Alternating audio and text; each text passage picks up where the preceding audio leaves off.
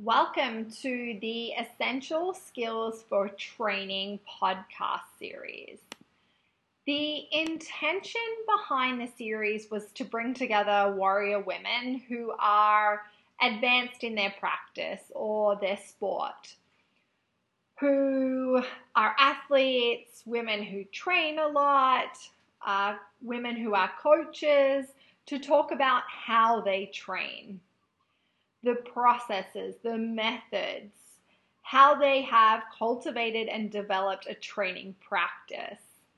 And so this series is for women who train and want to learn about these practices and these methods used by these warrior women. So many women overtrain and undernourish themselves. They aren't following a process and method that is right for them for their physiology and their cycle. And this has birthed an epidemic of hormonal imbalances, poor thyroid and metabolic function, and irregular cycles. And I often hear the struggle and the frustration that they can't get the results that they want from their training.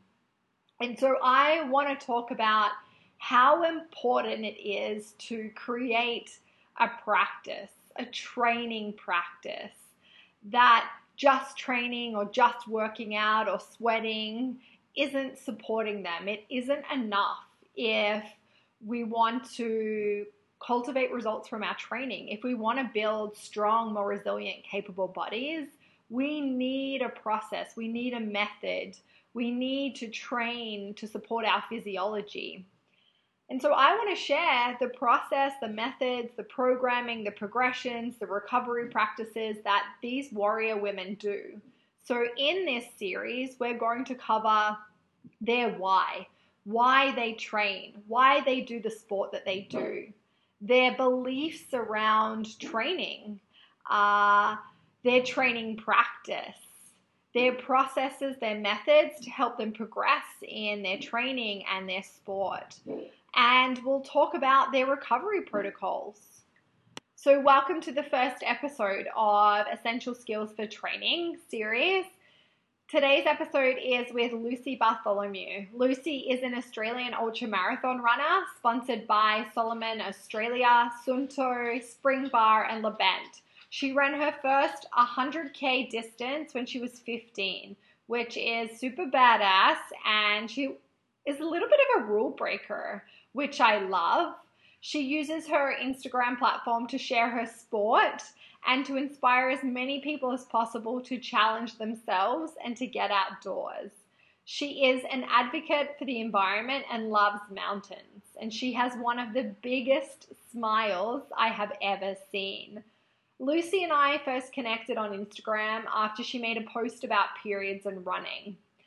And in the first episode of this series, Lucy talks about her training practice, what a week of training looks like for her, and how she recovers. She shares her why for training and what she's learned about herself and her body through her sport. We talk about her cycle and how periods aren't really spoken about in the endurance community. I believe Lucy is a warrior woman, and I really enjoyed this conversation with her. So, enjoy the first episode of the Essential Skills for Training series. This is the Off Kilter podcast. It is about breaking rules, listening to your ovaries, and coloring outside of the lines.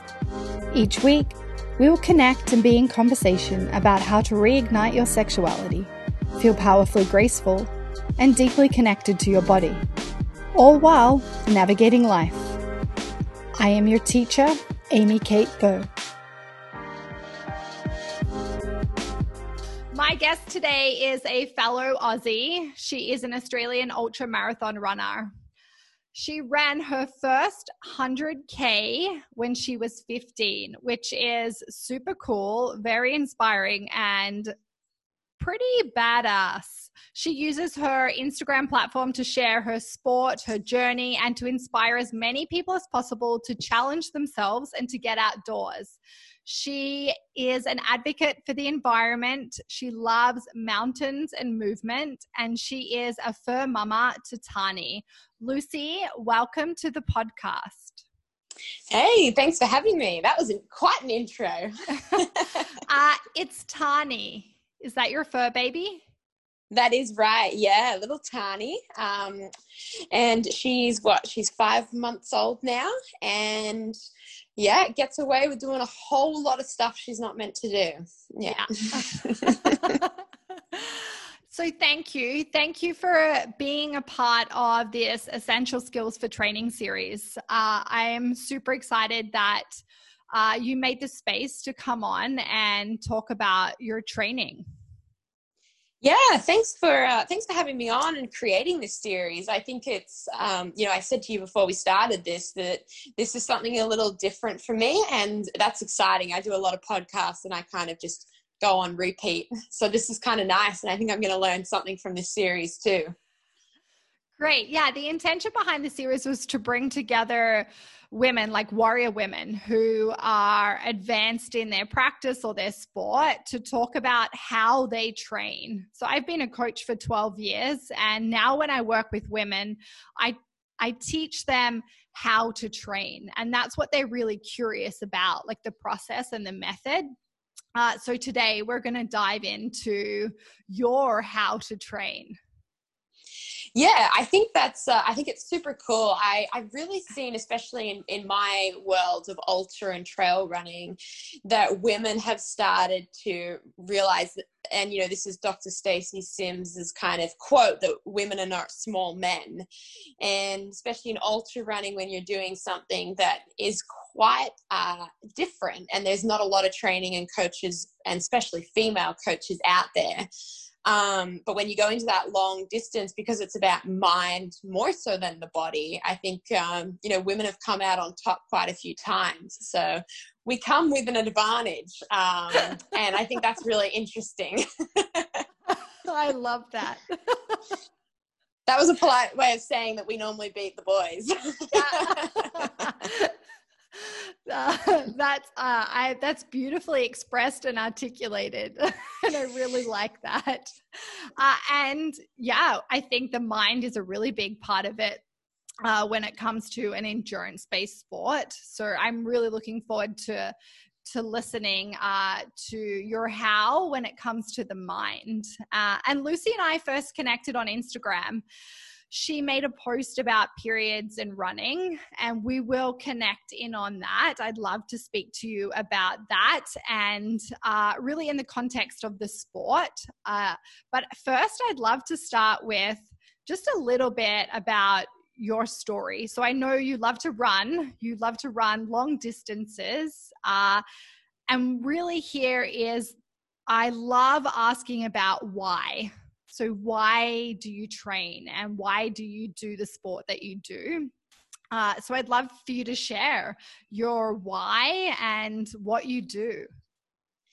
Yeah, I, I love that. And I'm always so, I actually just finished reading a book called Starting with Your Why. Um, so for anything that you do, it's kind of the best place to start. It's not where and when and how, it's just why. Um, and so for me, my why is always, it's always shifting, but it always centers around, you know, ultra running and trail running, the sport I do is a very selfish sport at the crux of it. So you have to be doing it partly for yourself. And I love that challenge. I love the growth that comes with it.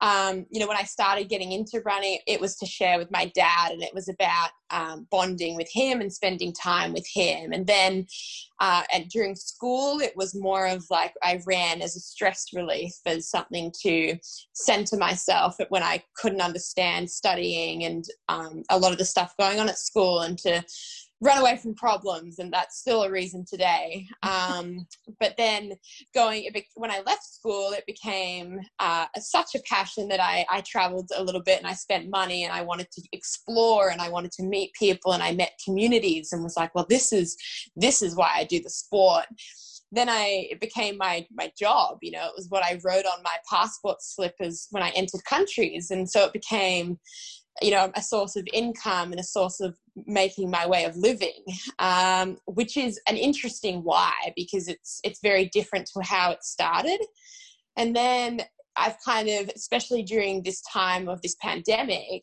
my why has been like, well, you know, there's no races, there's no money, there's no like, what? Why are you getting out and still running? And it's it really comes back to I just love the the feeling and the empowerment that comes with moving yourself through roads, tracks, trails, mountains, beaches, um, and going, looking back and going, I came from there and now I'm here. And, you know, you can do that with my whole journey running 100 Ks at 15 and now I'm here. And, you know, some I'd argue that I've gone backwards in some aspects and forward in many, but you know, as long as I'm putting one foot in front of the other in whatever direction, then you know, movement is good.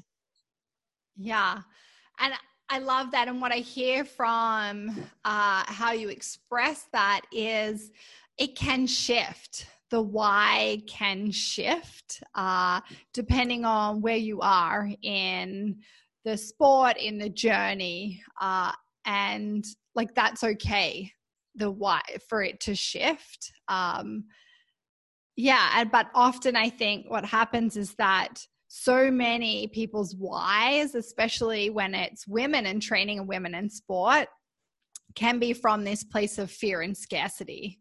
Uh, and they can lose that they do the sport to connect to the body or to connect to the environment. Uh, and throughout the sport and your journey in it, have you had that? Uh, I guess have you have you experienced that relationship with the sport uh, that your why shifted uh, from this place of you know empowerment and you know getting to move your body and being connected to the environment to a place of fear or scarcity? Have you ever experienced that?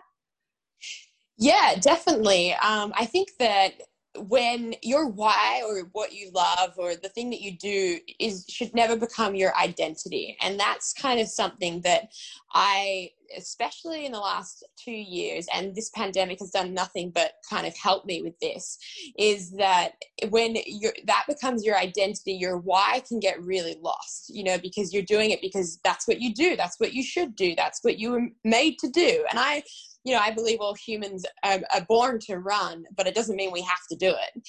And um, the fear of if, if I'm not a runner, then what am I? That's a huge thing. And when I got injured at the start of uh, start of 2019, I, you know, I wasn't able to run. And then I just went into panic mode and I felt my body and my mind kind of in that flight or fight scenario. And it kind of became scared. And, you know, I was worried and I was anxious. And it just really showed me how much I lean on running and that that's probably like a little unbalanced. And so I've really worked on being being so much more than that and sharing so much more than that on social media to say you know it's fine if you don't run every day. And you know like yeah you're not just the the acts that you do you can be so much more.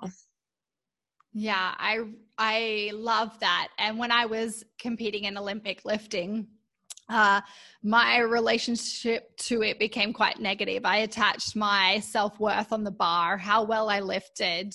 I was always known as the pretty lifter. And so it was, you know, how much I lifted, how well I lifted. Uh, even to the point of like writing in my training journal, you know, it had to look a certain way. And uh, I had to st- actually step away from the bar and heal that relationship, get super curious about it, and because it was from fear and scarcity.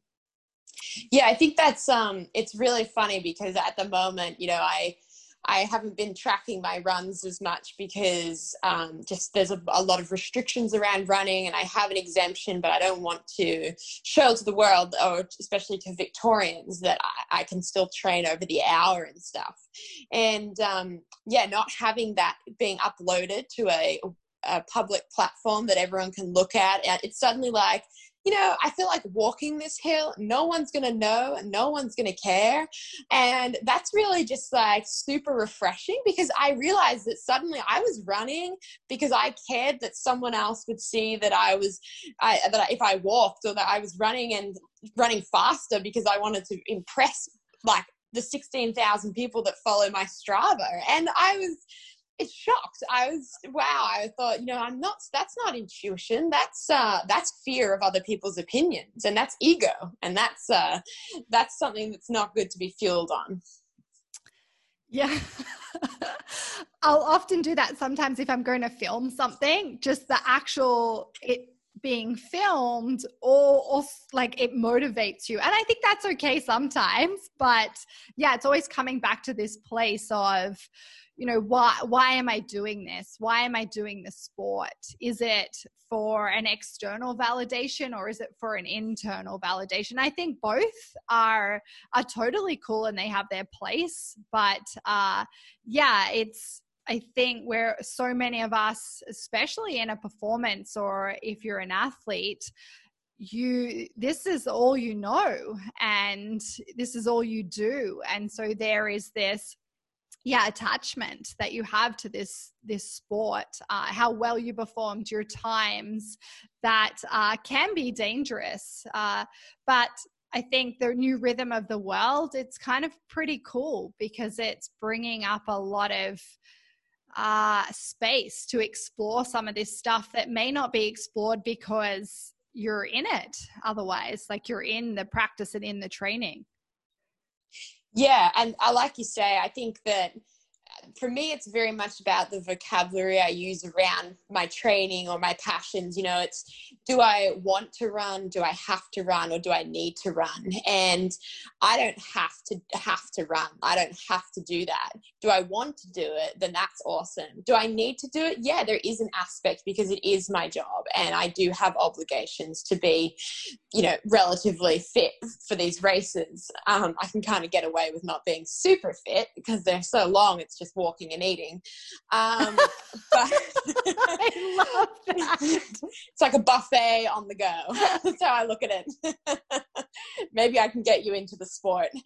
Um, but yeah, I totally agree. I think that you know having that space and having that time to reflect and be like oh you know I I want running to be a part of my life, race or no race, sponsorship or no sponsorship. If no one cared or if everyone cared, um, and that's kind of something I've had to come to terms with. And this time, like you say, this change of rhythm, I think you're seeing a lot of people that are kind of going, you know what? I just i love running and i love it doing it by myself. I don't need to be always in a group. I don't always need to be held accountable. I am my own motivation and my own biggest fan.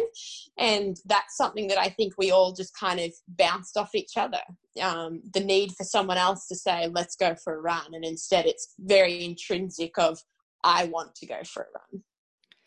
Yeah that's very powerful those three those three words those three sentences do I have to? Do I need to? Do I want to? I really love that. So let's talk about your training practice. Uh, like your processes, your methods, your recovery protocols. There's a lot in this, so which uh, is fair because there's a lot in being able to run 100 kilometers. so, yeah, it's you know I I've been training now for training. I've been running for nine so years, and I've had different coaches all along that have had different um, kind of priorities in my training. And going back when I first started running and I was in high school, I had a coach who was very much focused on the numbers, the splits, the watch, you know, the heart rate. And I'm not a numbers person, but I ran and was my eyes were glued to my watch and I watched the numbers be on be right and be wrong and i failed runs and i passed runs in my mind. Um, and that didn't last very long and it didn't make me thrive as a human being or as an athlete. I then got trained by someone who focused more on just long days and was like you know just build your love of the sport. Go out to the mountains pack a sandwich sit down enjoy a view continue on running and just have a great time but spend many hours out there and that was awesome. And then when I wanted to get a bit uh, more competitive, I needed to add in the hard work. And so I had a friend coach me, and he added in this nice mix of um, you know, there was speed, there was long days, there was soul runs, there was hard work, and then there was easy days, and there was rest, and a really nice balance. And that was kind of when I came into my into my own. And then I, I had great success in those races. And then I thought, well, to be a better runner, I need to run more. And if there's anything that anyone can take from this podcast, is that is not true. Um, that and that you know this is a great podcast um yeah. take those two things um so i found this the coach that was pre the, my friend who was coaching me he said oh like i don't really think that's a good idea and i said great i'll find someone who thinks that's a good idea then which is just shows my mentality in this sport, right? Like if you don't like it, then I will go and find someone who does, and I will do it anyway. And uh, so I found this new coach, and he was like, Yeah, yep, totally 220K weeks, no worries. So I was running prior to that up to 100 miles, 160K weeks. And then I did this 220K week. I flew to America for this big race um, and had a terrible time. I was completely burnt out, had outrun my love of running. Um, and I watched my body just completely uh, changed, just completely stopped um, processing things. Things shut down, things didn't feel great. My mindset was terrible, and that fear and that scarcity and that anxiety because I wasn't going to be able to perform, and I knew that, but I was just faking it and faking it and faking it, hoping that I'd make it. Um, and then after that race, I uh, found another guy who kind of said to me, sounds a bit odd, found another guy, but I found another guy, a coach reached out to me and he um, he's been my coach at the moment and he has the most beautiful uh, way of treating training is training is life all right? You're not training for races. You're training to enhance your life to improve to add to it. And that that means you know looking at the holistic approach of both your physical, your mental, your emotional, your spiritual. Um, and just kind of, you know, that the logs aren't how far did you run, how long did it take you? It's, oh, so how's Tani? And, you know, like make, you know, did you get, did you eat that burrito that you're asking about? And did you go to the cafe and did you run with your dad like you said you were going to? Like it's, it's so much more and like how are you feeling and what's been going on? And to have a coach that you can talk about the whole uh, everything around your training is so so important to me. And it's very much kind of what fills me up and motivates me more. It's not asking me did you run 220 k's this week? It's asking like oh like do you feel good? Does your body feel good? Are you stoked on running? Are you excited for your rest day? Um, i'm not really sure if i'm answering your question but yeah i think that, you are um, so at the moment, I mean, because there are no racing, but like generally my weeks are, you know, they're a mixture of running, they're a mixture of yoga and strength training, they're a mixture of eating and sleeping, um, dog walks, baths, um, you know, as far as I see it, sleeping, like there are all these percentages um, that I really focus on, you know, and part of that is, you know, supplements and, and eating well and taking the time to breathe and to to be um, so yeah i mean the sport of running and, especially ultra running it seems really intense and extreme but i think i let people down when i'm like oh yeah i don't really run over you know like 90 minutes yeah. Um, and I think it's often because it's there's uh, so much focus on the numbers or the distance, and you know we may only see the race, the hundred mile, the hundred kilometers, and we often think. And I love how you said at the start that. Uh, if there's something that you can take away is that you don't have to run more to get better at running and I love that. And often this is where there's this gap in uh, the health and fitness space, in not so much now when it comes to uh, sports and athletes. I think that a recovery protocol and and actually having this practice, like you were speaking about with the coach that you're working with now, to me, when you talk about that, it is a practice. Uh, it's not just I'm just running or I'm just training. There are so many components to it, uh, and recovery is a, is a big one. Uh, but often we think that more is better and uh, there's a quote by a teacher in the movement space that says, More isn't better, better is better, which I also really love. Uh, mm, I love that. Yeah, because we do. And like, that's not our fault that we think that way, but we be, we believe that you know if we do more run more train more that we'll become you know faster we could run longer we'll become stronger uh, and that's a lot of the time not the case because we don't actually have everything else set up uh, like you were talking about your recovery protocols getting sunshine connecting with your family and your dog all of those things are really important.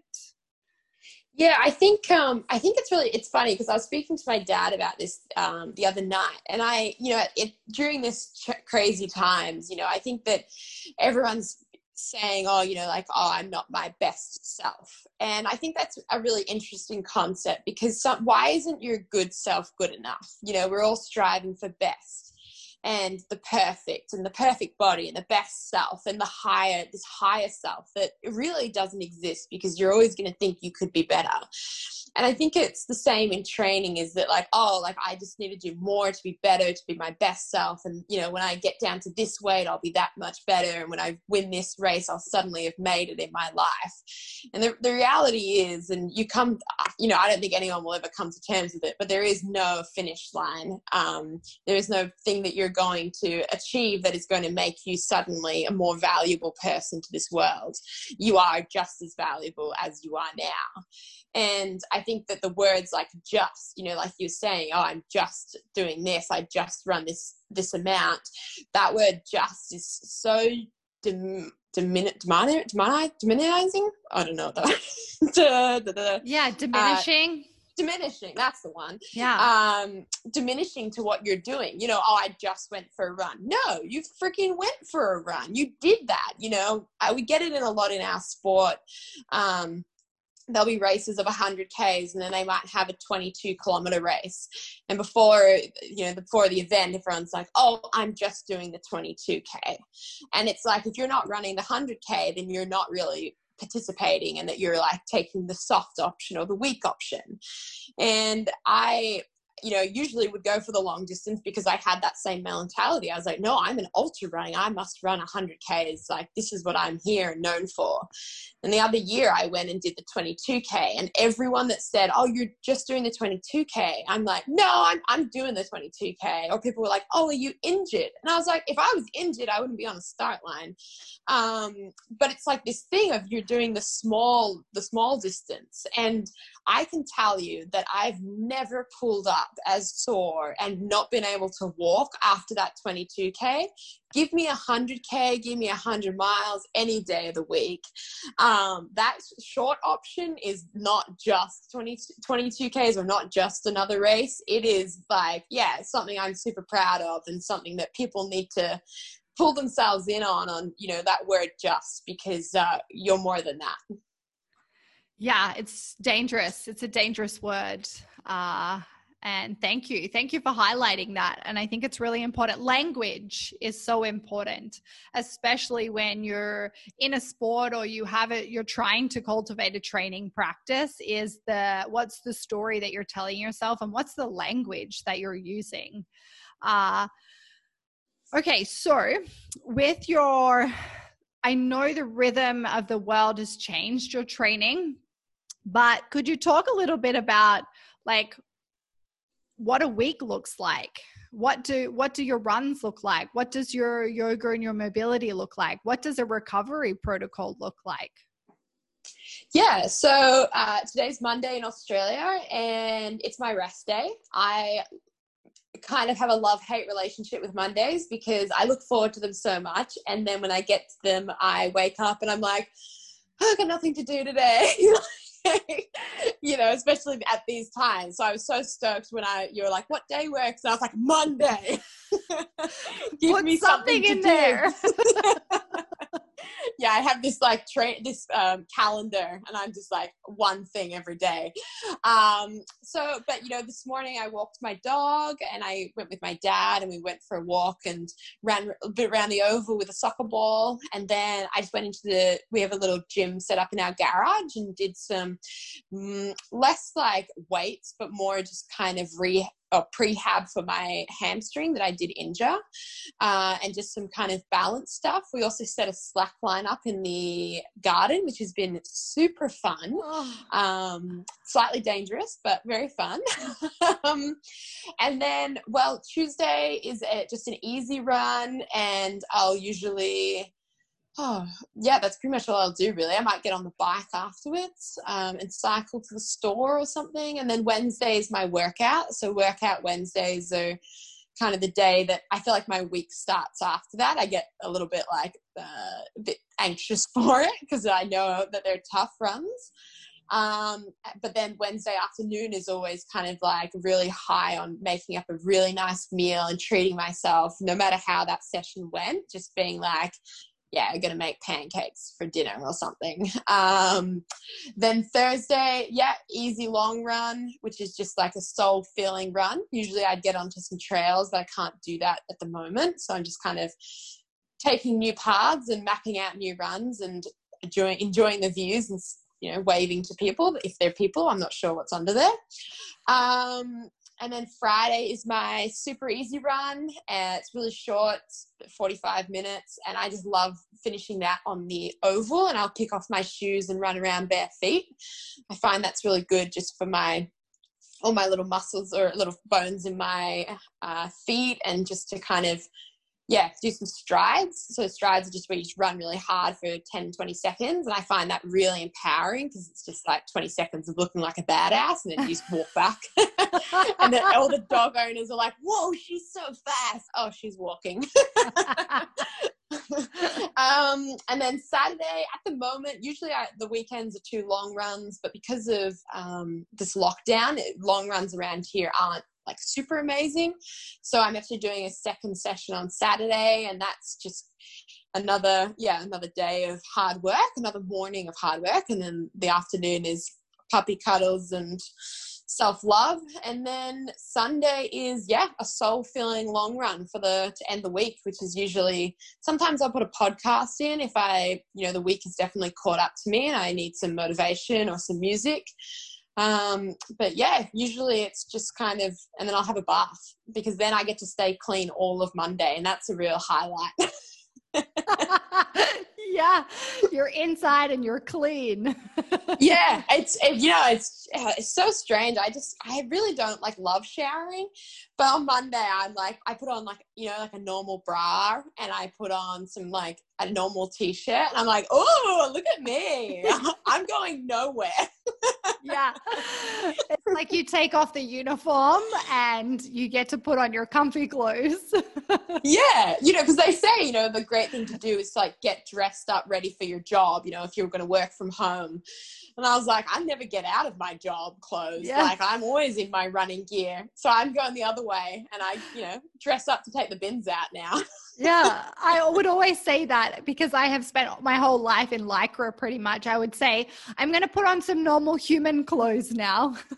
yeah, I think my dog was like, Who is that? yeah.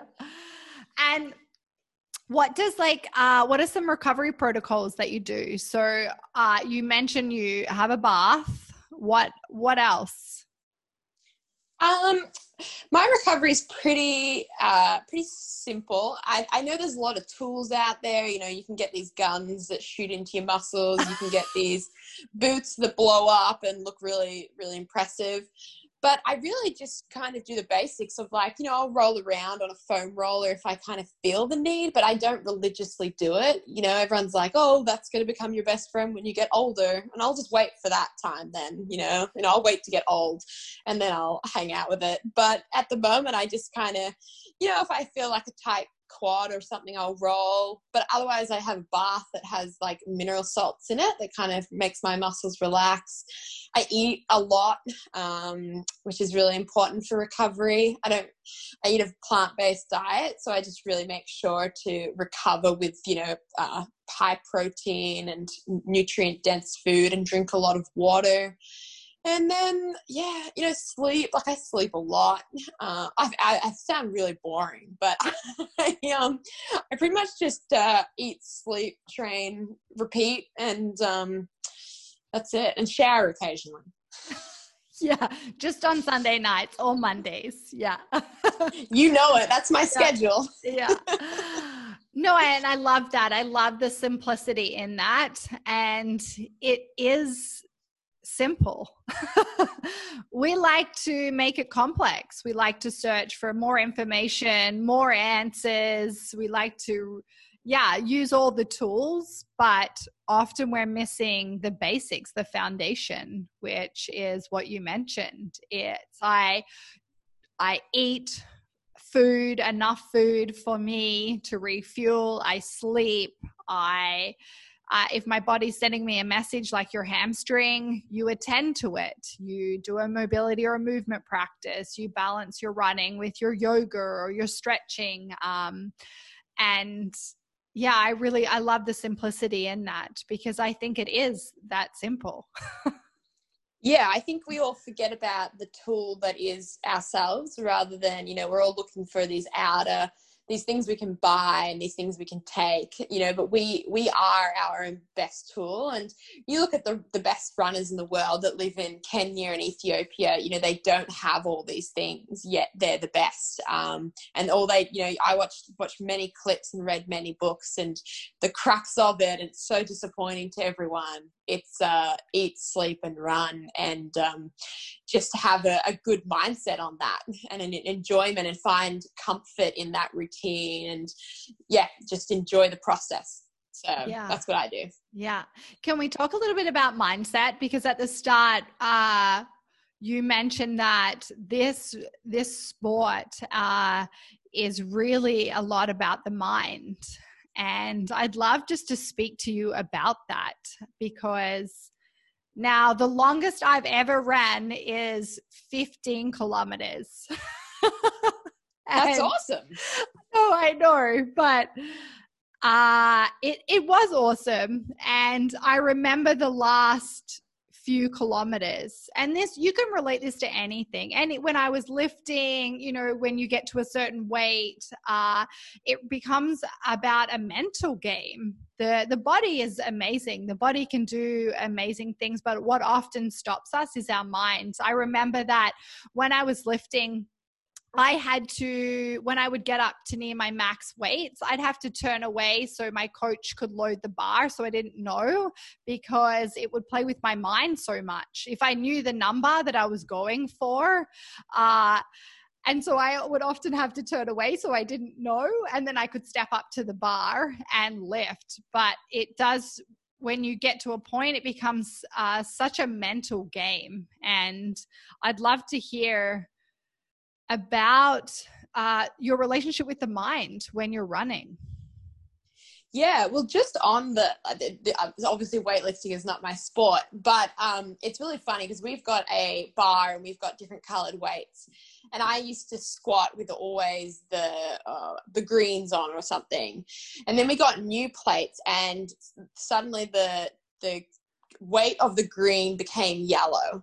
And i put the green back on. The green was now like five kilos more. But suddenly i was doing it. I think i was the same thing. I was just like no no green's my limit green's my limit.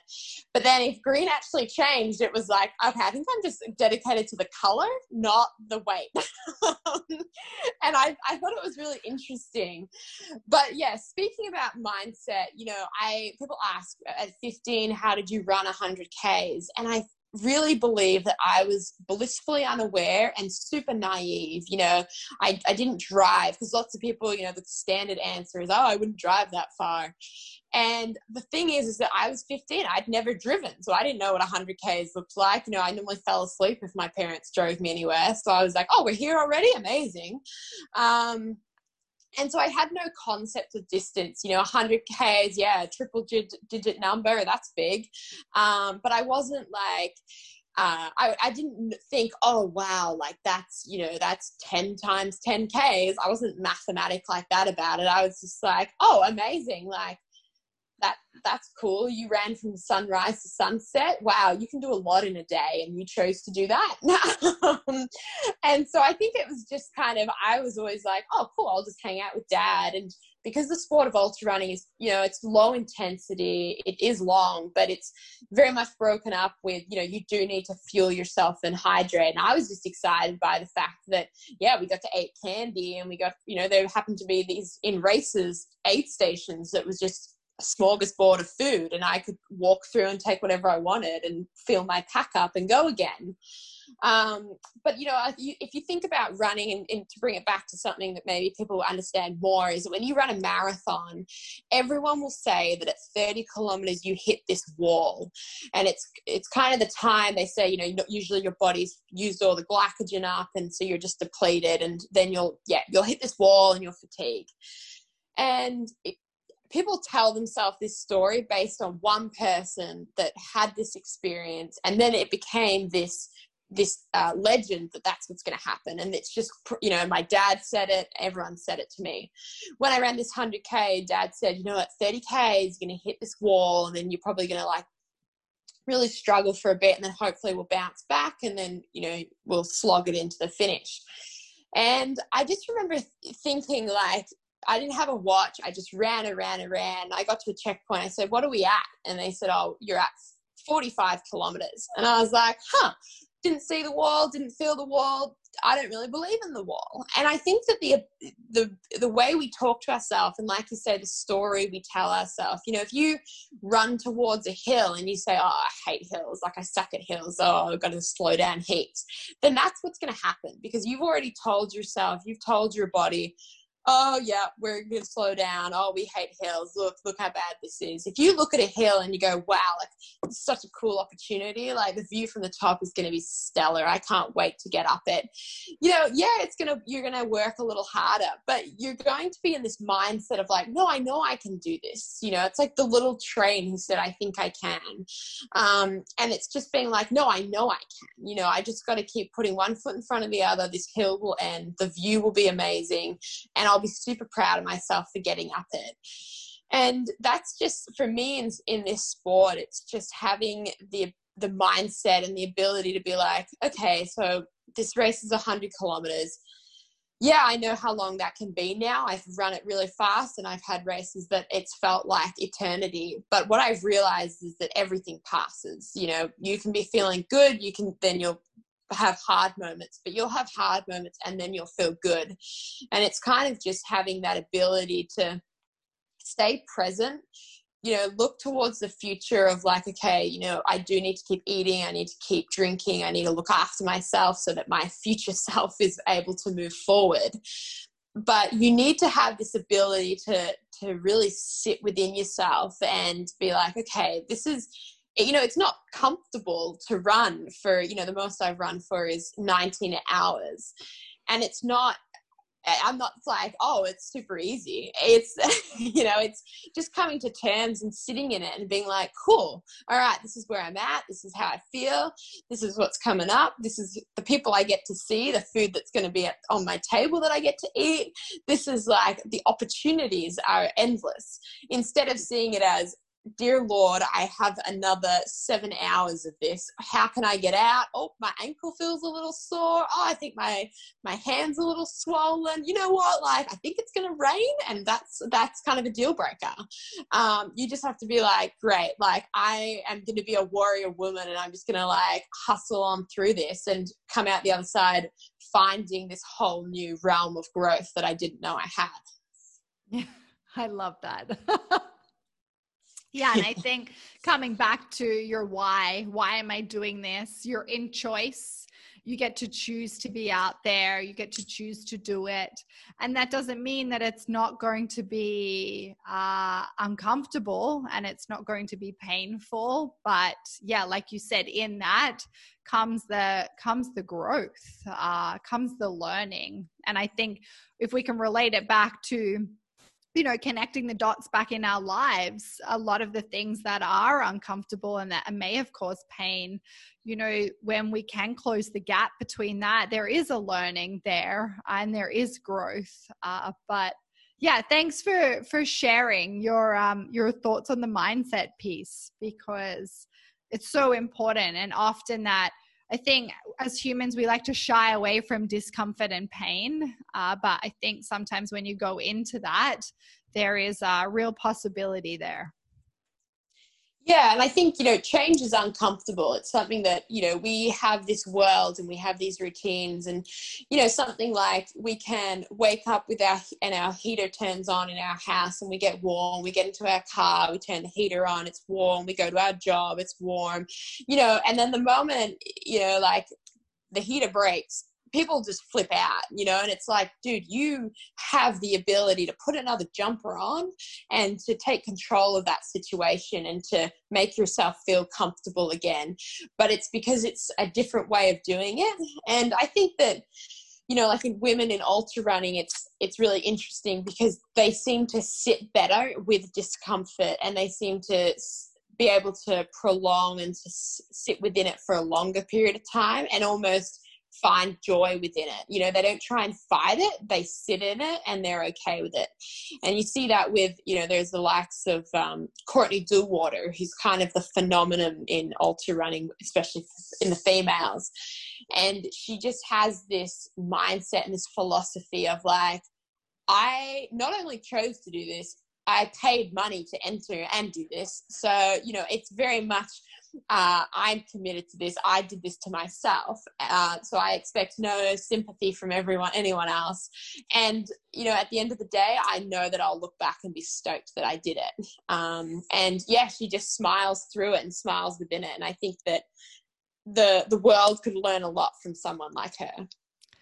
Yeah, and that's beautiful because uh, it's choice we're in choice to do that. And now it not saying that it's not going to be unpleasant and painful and fun and joyful and all of the emotions, but yeah, at the end of the day, we're so privileged that we have the choice to show up and do the sport or enter the run or, you know, lift the weight, um, which is super magical. Yeah, and imagine how people are going to feel after all these crazy times. You know, they're going to stand on the start line and they'll be like, I can't wait to be uncomfortable. I can't wait to be cold and I can't wait to be hungry and running and to have the, the buffets and to hug my friends and to slip in the mud. You know, suddenly we're going to, I think we'll embrace it, but it's just holding on to that because I think, you know, after the first time, they'll be like, okay, we can go back to uh, air conditioning and heating, please. Yeah. and I wanted to finish on one thing, which is uh, what connected us together, which is the post about periods and running. And uh, I'm just going to read a little bit of the post, if that's okay. Yeah, go for it. So this is the you posted a picture and then you said this is the type of face you get when you bring up periods and running, which I love that opener. I thought it was I thought it was so cool. And then you go on to say last week I spoke on my story about how I have my period before my long run and how it affects the way that I fuel, how it changes what I wear and how it changes my body. And then you finish by saying, honestly, I don't think this is talked about enough. And as a younger female in the sport, uh, who has years of this ahead, and I want to learn and I want to share and I want to break down barriers.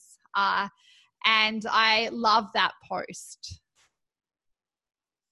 Thank you. Yeah, yeah, it was um I have to say it's a little outside of my comfort zone as well. And it's that's just because of the world we're brought up in where it's just not something that's commonly spoken about. Um, but yeah, the feedback and the response on it was really educating for me, really eye opening. And yeah, I'm stoked that it resonated with you and connected us to uh, to do this.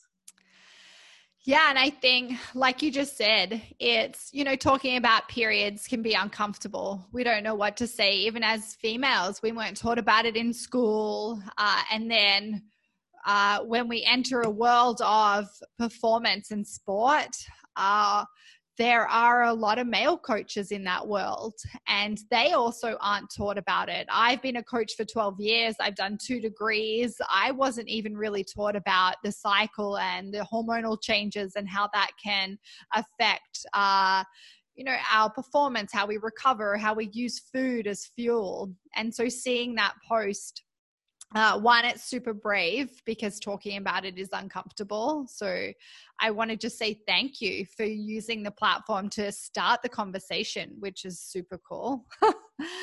Uh, yeah, then- but I think starting the conversation somewhere, I mean, it takes two to, to have a conversation and then to have the amount of responses and people that were suddenly willing to share and to talk about their experiences or ask questions and then seeing women um, connect over it, you know, people answering from all over the world, you know, someone from Spain was asking about something and then someone from, you know, uh, Indonesia was replying. And I just love that. I think it really kind of brought back to me that, you know, we're all kind of, we're in this together right? And it's just something that we all experience. And especially in the in the elite world you know like having a period is almost like rare. And that's where i kind of was struggling with was i was like well you know i do i do have this process and i am healthy enough to be able to undergo a menstruation. And i yeah just was like well if they don't know maybe my community knows. And thank god they all do yeah.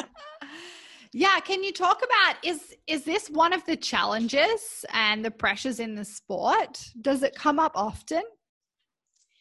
It does. I mean, when you're going to run all day and you race, you know, you can race every weekend, and people do in this sport because of the low intensity. Uh, people just seem to back up and back up and back up, and usually that will you'll hit one of those days on the month and you'll hit it on the head.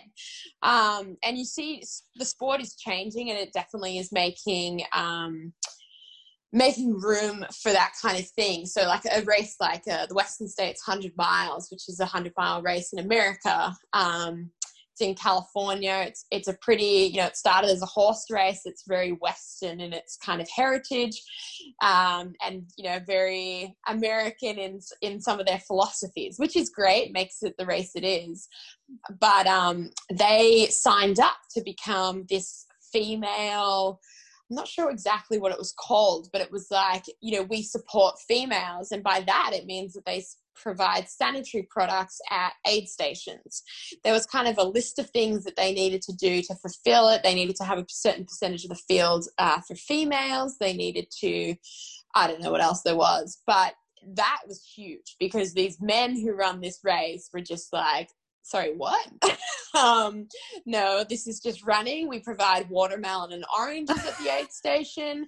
You know, like we give you a bib and we'll see you in a hundred miles. Um, but it's not that there's so much more to it and i think it really opened um, the eyes. It's like the environmental people being like oh my race is cupless.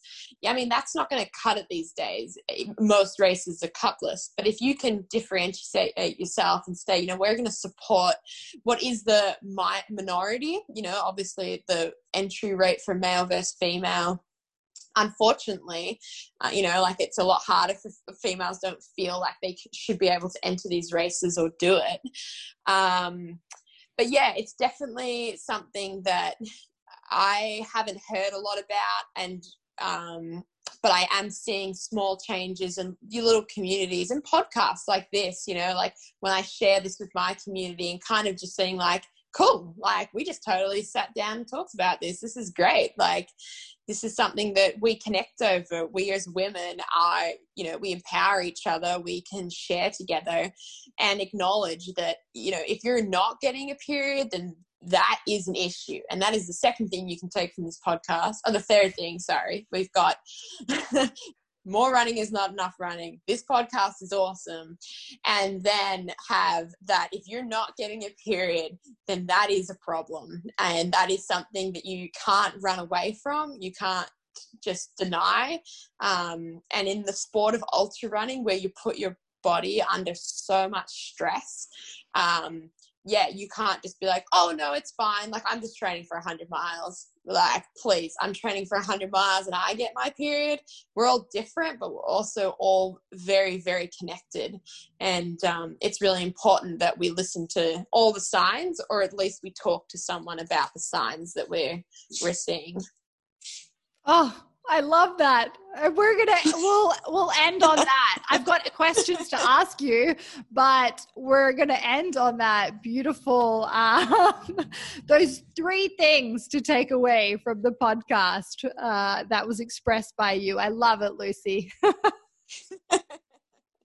yeah. So if you're not getting your period, that's not or that's not okay. There's your body sending you messages. Uh, and connect in with someone that can support you in that. Okay, Lucy, totally. we're going to do six questions. Let's do it. And this the first one we've already covered, which is why do you train? But if you could just say maybe in a, a sentence for us. Uh, to empower myself. Love it. And others. Yeah. Yes, and others. Uh, you have a billboard in Times Square and it's permanent, it's staying there forever. What does it say on it? It says, uh, a smile can change the world. Yeah. Your smile is very impactful. Yeah, share a smile. I mean, it's the best curve on anyone's body. I think that's really cool thing to say. Oh, I love that. Okay, what do you like that no one else really likes? Uh, washing up. I love cooking and I like washing up. I'll be that person that's like stands at the sink and like at a party or something, or like, you know, you have friends over and I'll do the cooking. And then I'll be the person that stands at the sink with my hands in warm, soapy water having a conversation because that's my happy, comfortable place. Otherwise, I don't know what to do with my hands when I talk to someone. So.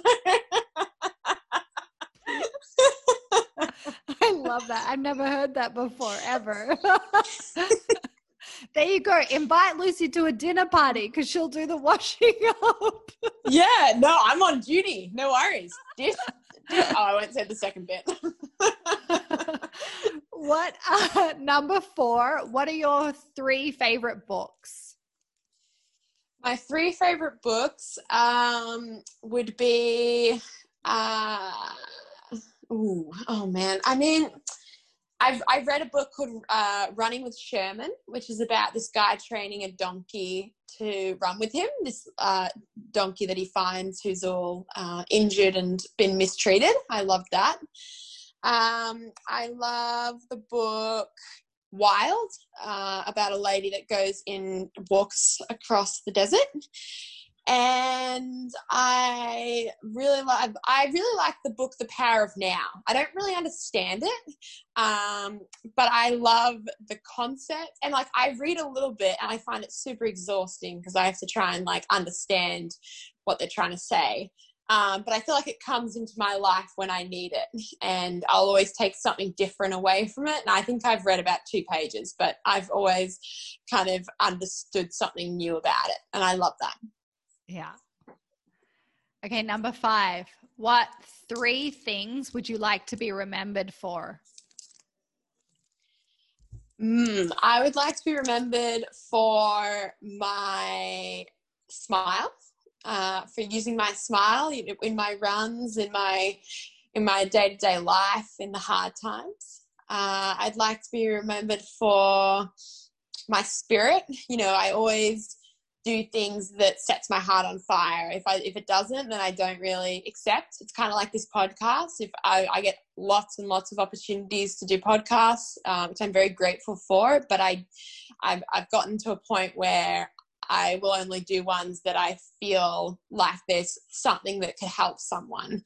Um, so that, and I would like to be known for um, yeah, I think probably just my my fearlessness you know like it's it's not been an easy path to running ultras you know it's running at 15 getting a lot of criticism um, could have been an easy way to stop that road but instead i kind of pushed on and tried to to make the most of it and make it into something and middle finger to all the people who didn't think i could do it the best with a smile, of course. with your big smile. okay, last one. Do you know what day you are on in your cycle? Yeah, this was my favorite one. When you sent me through these photos, uh, these questions, I was like, wow, I need to find out what this means. I went to your Instagram and I was like, okay, what is, is there an answer here? Am I meant to have some vocabulary? Do I meant to know this? Um, but honestly, uh, no, I do not. Um, okay. I should track it better. I know that my brother's girlfriend, she's got this app that kind of tells, and you, I she's on your Instagram. You have like the the weeks that you're in, and then how you should train towards it. And I think it's super fascinating. I'm going to go back and read it, but I literally did it five minutes before this we started. um, but I know that my you can tell me where what day I'm on. My period finished three days ago. So where am I? Oh, okay. So how long did it go for? Uh, four days. Four days. Okay.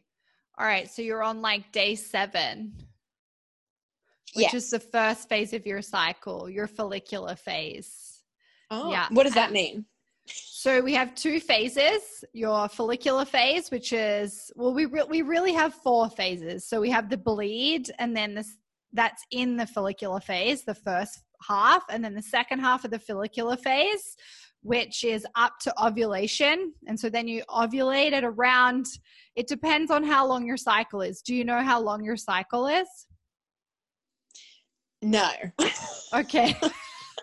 we'll connect again. We, we yeah, can have like we, we can have, have some work to do. Yeah, we can have a cycle session and we can just chat about your cycle. So then we'll ovulate depending on how long our cycle is. Say we have like a textbook cycle, yeah, which is like a, you know, a 28, 29, 30 day cycle, which is from like, you know, day one bleed all the way around to day one bleed again. That would be me measuring the length of the cycle.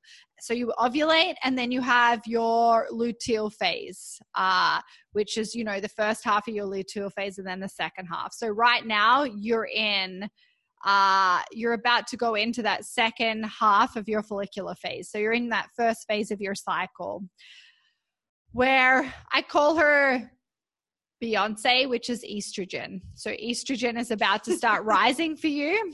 Uh, and then she'll also bring up some uh, bring on some backup dancers which is testosterone and luteinizing hormone. And so it'll be interesting to see how if you track it how you feel into in your runs throughout the cycle. So you should start to feel pretty good from now on uh, into your uh, until you reach your second phase of your cycle. Now like we talked about today, there are so many things within like a training practice. So it depends. Yeah, it depends on how well you slept, if you fueled yourself well enough, uh, you know, your recovery protocol. So you may not always be able to train harder and train longer, which is you should be able to do that, you know, in the first phase of your cycle. It depends on what's happening in, you know, in all the other areas of your training practice. But yeah, we'll um we'll connect and have a cycle session yeah, I feel like we could uh, yeah. we could go on and on because I'm just like, say what? I was like, I know Beyonce put yeah. a ring on it. All the single ladies, that. all the single yeah. ladies. Lucy, uh, where can people connect with you and your story? Yeah, so there I'm on Instagram Lucy underscore Bartholomew. Um, and then I'm on I'm on, on Facebook. I don't really use it. I just kind of share the same stuff across. Um, I'm on my Strava, but you can't follow me at the moment. I mean, you can follow me, but I'm not uploading my training. Um, and I have a website that I don't know what the address is because I don't really use that either. So probably Instagram. I would would only connect with me there. Beautiful. Lucy, I want to thank you for creating this space uh, on your recovery rest day, for putting me uh, as your one thing to do. I'm so grateful for your time. I know that being an athlete and uh, it takes up a lot of space. And so I'm super grateful for you uh, to create the space today. Well, I want to say thank you for filling the big, gigantic space I have of Monday. um, and uh, yeah, and reaching out and kind of, yeah, like I say, I mean, you say that like an athlete life is like super intense. And I'm like, oh, it's almost lunchtime. Amazing. Just add that to my to do list. but yeah, no, I really appreciate it. And for, you know, having these conversations and putting this uh, information into the world and, yeah, being a coach and a female coach at that, I think, um, yeah, so much to learn. And uh, like they say, you know, periods are a power. They're not a, they're not a hassle, and they're not a, uh, whatever they say. What do they say? It's not a um, hindrance. That's the word. Yes. Well, thank you, warrior woman, uh, for sharing, for sharing uh, your thoughts, your stories, uh, and yeah, I'm just so grateful. Thank you, Lucy. Thanks, Amy. Lots of love. Lots of love. If you have any questions, you can connect with me on Instagram at Amy Kate Bow. I also write a daily blog.